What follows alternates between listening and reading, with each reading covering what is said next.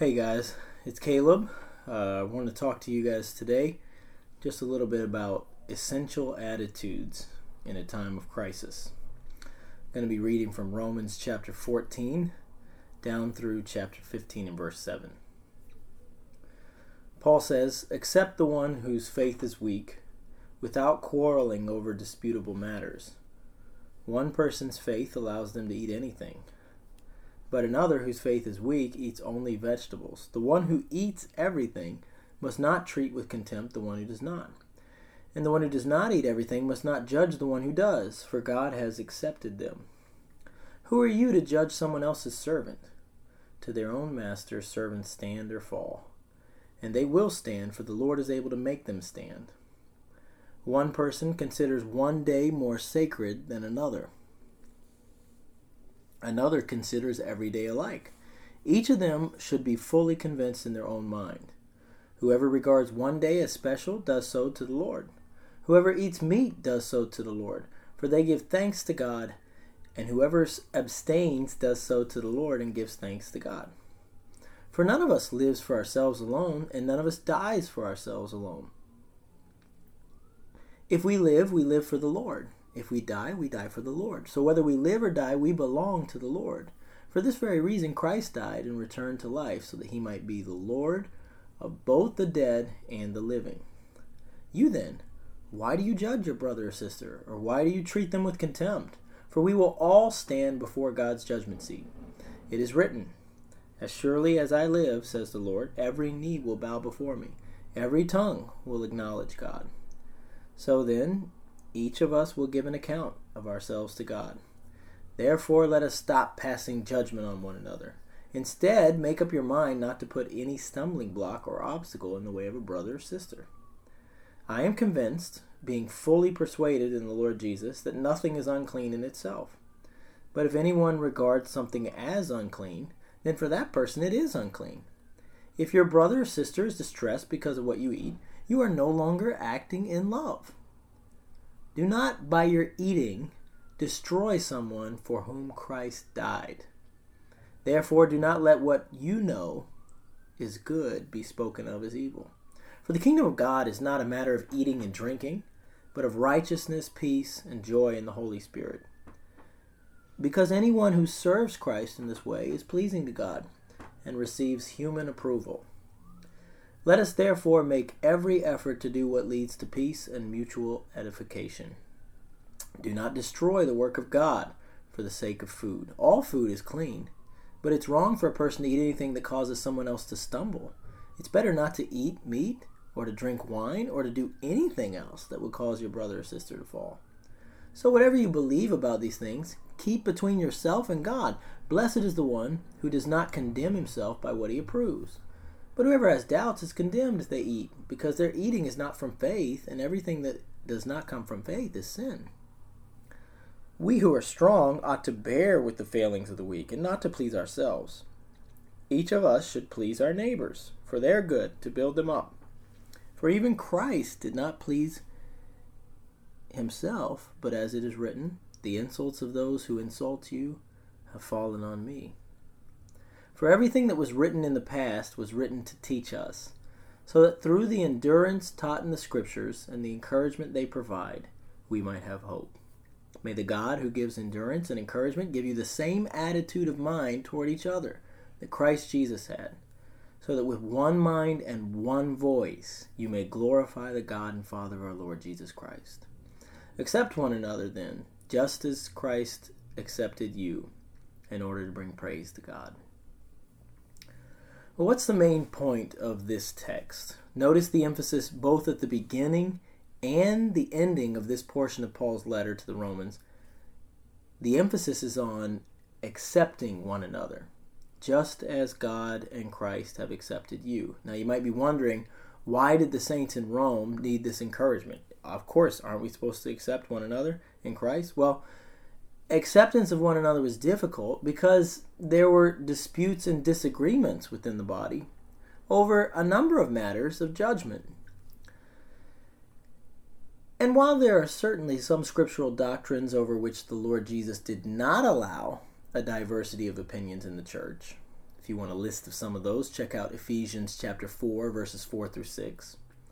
There were other disagreements concerning matters that involved judgment and opinions and traditions where Paul did allow for a diversity of thought. The disagreements in the Roman church addressed in this text were primarily over the eating of certain foods, the celebration of holidays, and the drinking of wine. And typically the differences were along racial lines between Jews and Gentiles. The Jews were more likely to eat vegetables only, since living in a foreign land it would be hard to find kosher meat markets. And the Jews were more likely to celebrate their traditional holidays, and they were tempted to judge their Gentile brethren who ate everything, ignored the holy days. The Gentiles, on the other hand, knowing that Jesus had declared all foods clean, were more likely to find their Jewish brethren weak for insisting on following old covenant food laws that had been done away with and holy days that had uh, just as much to do with culture as it did to do with God. Uh, they were tempted to despise their Jewish brethren and to treat them with contempt. And so Paul reminds both of these groups that just as they are accepted by God, they also ought to accept one another. Well, why do we need this encouragement? Uh, while there were certainly some scriptural doctrines over which we cannot allow a diversity of opinions in the church, there are other disagreements concerning matters that involve judgment and opinions. And in these cases, we must allow each person, each member, to be convinced in their own mind of what they believe is pleasing to the Lord. And as we consider what assemblies will look like temporarily during this time of pandemic, there are a variety of opinions on what we ought to do and how we ought to proceed. This is a vast oversimplification but there seem to be basically two different categories of opinion. There are some who believe it best that the church should stay in and wait for more time to pass before assembling. There are others who believe that those who are low risk and those who are able should go on assembling even now. And those who deem it wise to stay in may be tempted to think of those going out as reckless. Those who are going out may be tempted to judge those who are more cautious to be lacking in courage or just afraid. But after listening to you and hearing your opinions, neither would be an accurate portrayal of anyone's position in this church.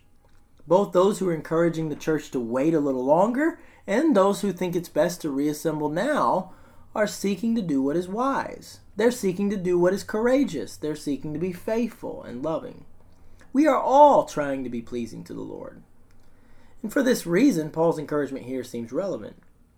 Accept the one with whom you disagree without quarreling or passing judgment on their reasonings. To be clear, the question is not about whether we should follow the pattern of Scripture or not. Each one of us must appeal to Scripture for our reasoning in our opinions. And we are. But the question is about how to handle the current threats that face our church family and our community, both physical and spiritual. We are all concerned about both the physical and spiritual health of our members and our neighbors, co workers, family, friends. But there are differing opinions over how best to address the current threats that we face and how best to care for the physical and spiritual needs of one another. And in this time, there are some exhortations from Paul in this text that we should heed and pay careful attention to. So here's some advice for handling disagreements. Number one, accept one another without quarreling. The one who goes out should not judge the one who stays in, and the one who stays in should not look with contempt on those who go out. Why? Well, because God has accepted those, even those you disagree with. It was not because of our own wisdom or our own courage or our knowledge or our discernment that we were accepted by God. It was because of His grace alone. And grace is the great equalizer. Our acceptance by grace should humble us and lead us to be patient with one another when we disagree over judgments concerning how to handle a crisis. This is not to say that we should not question one another's reasoning. It's good for us to provoke each other to think about how best to handle this crisis. But the goal is not to be right or to prove the other wrong. The goal of our conversation is simply to help each other to please the Lord. And there's no spiritual high ground here. It's not that those going out are more spiritual or that those staying in are more loving. Each member is trying to please the Lord. And in this case, there are so many risks, both physical and spiritual. There are so many unknowns, none of us can know for certain what is best. And what is best for one may be different than what is best for another. So judgments must be made by each of us, and we should be humble enough to realize that not everyone who disagrees with us is doing so because they're foolish or unspiritual or reckless or afraid or because they don't love the Lord and they're not trying to please Him. We all have different experiences, which will affect our opinions on these matters. And that diversity of experiences actually makes us stronger if we will listen to and learn from each other, as we all prioritize first listening and learning to the Lord. Number two, leave judgments to the Lord, who can judge perfectly. Paul says, Who are you to judge the servant of another? Since the Lord Jesus is our master, it is to him that each of us stands or falls, and Jesus is able to make each one stand. If you feel that a brother or sister is weak in their opinions, pray for them Encourage them, trusting that the Lord will strengthen them and make them stand. Don't belittle them or despise them or look on them with contempt. And number three, be convinced in your own mind. Each of us must do what we believe is pleasing to the Lord. If you go out, do it for the Lord, not for yourself, and give thanks to God. If you stay in, do it for the Lord, not for yourself, and give thanks to God. We live for the Lord and we die for the Lord. We are the Lord's. There are risks that are being taken and sacrifices being made on both sides. They're made by both by those who stay in and by those who go out. So let us each focus on doing what we believe is right, knowing that it is only to God that we must give an account in the end. My focus must be on doing what I believe is pleasing to Him. Number four, Remember to keep the main thing the main thing. The kingdom of God is not a matter of eating and drinking, Paul says. I would argue the kingdom of God is not a matter of going out or staying in, but of righteousness, peace, and joy in the Holy Spirit.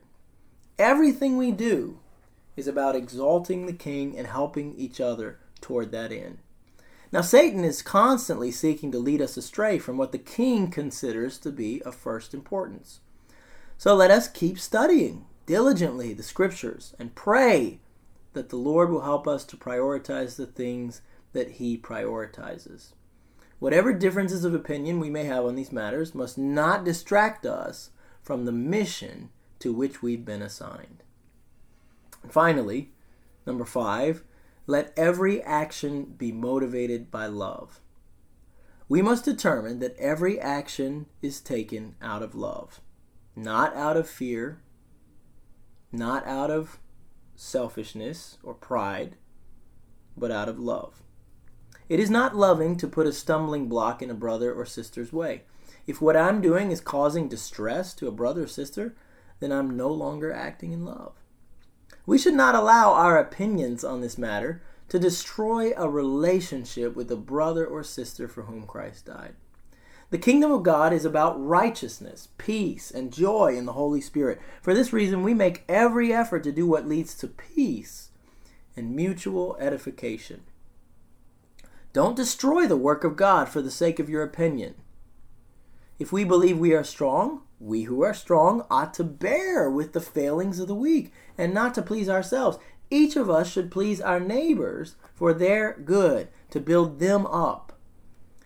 These thoughts, of course, contradict the American individualism of our nation. We're tempted to think this is my body, my choices, my freedom, and I have my rights.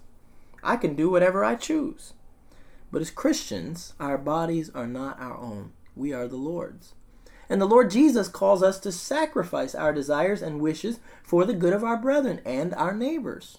For this reason, there may be many choices that I do not prefer, yet I make them anyways for the sake of my brethren, for the sake of my neighbors. That may seem hard, but the way of the cross is hard. And when we decided to follow Christ, we chose to deny ourselves, take up our crosses daily, and follow him. We have been crucified with Christ. it is no longer we who live, but Christ who lives in us. So, whatever sacrifices I make for the good of my brethren are simply opportunities for me to live out the gospel and to imitate Jesus, who endured and gave up far more so that we might all be accepted in him. Well, if this is going to be hard, what will move us and what will motivate us to keep living this way? I think Paul gives us a clue in the text. For even Christ did not please himself, but as it is written, the insults of those who insult you have fallen on me. As it goes for everything Jesus calls us to do, he showed us the way. And when you're struggling to give up your rights for a brother or sister, remember Jesus, who gave up all of his rights for you. When you're having a hard time bearing with the opinions of your brethren, remember Jesus, who has, bar, who has bore far worse for you. And when we remember that Christ has accepted us, in spite of our sinful past, in spite of my current flaws, it will get much easier for us to also accept each other, even when we disagree. Finally, let's remember the goal that we're striving for. What is the goal that we're striving for? Well, Jesus said to his disciples shortly before his death, He said, By this everyone will know that you are my disciples, if you love one another. John 13, verse 35. He then prayed to the Father that they may be one as we are one, I and them, and you and me, so that they may be brought to perfect oneness. Then the world will know that you sent me and I have loved and have loved them even as you've loved me. John 17, 22 and 23. My greatest concern is not how we will treat our assemblies temporarily during this time of crisis. My greatest concern is how we will treat each other. They will know we are Christians by our love for one another. And this is how we will shine like lights in the world.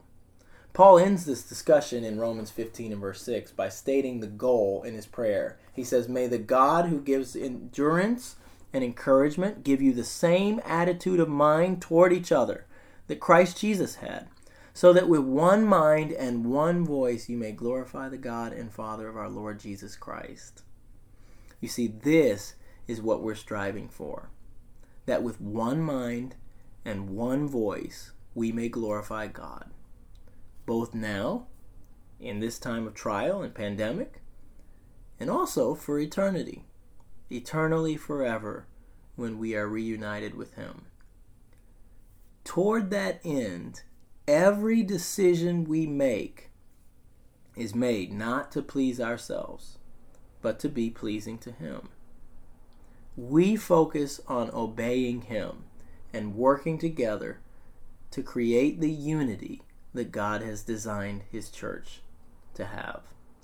May God help us to pursue Him, to obey Him, to love Him, so that we may glorify Him. Peace and love, everybody.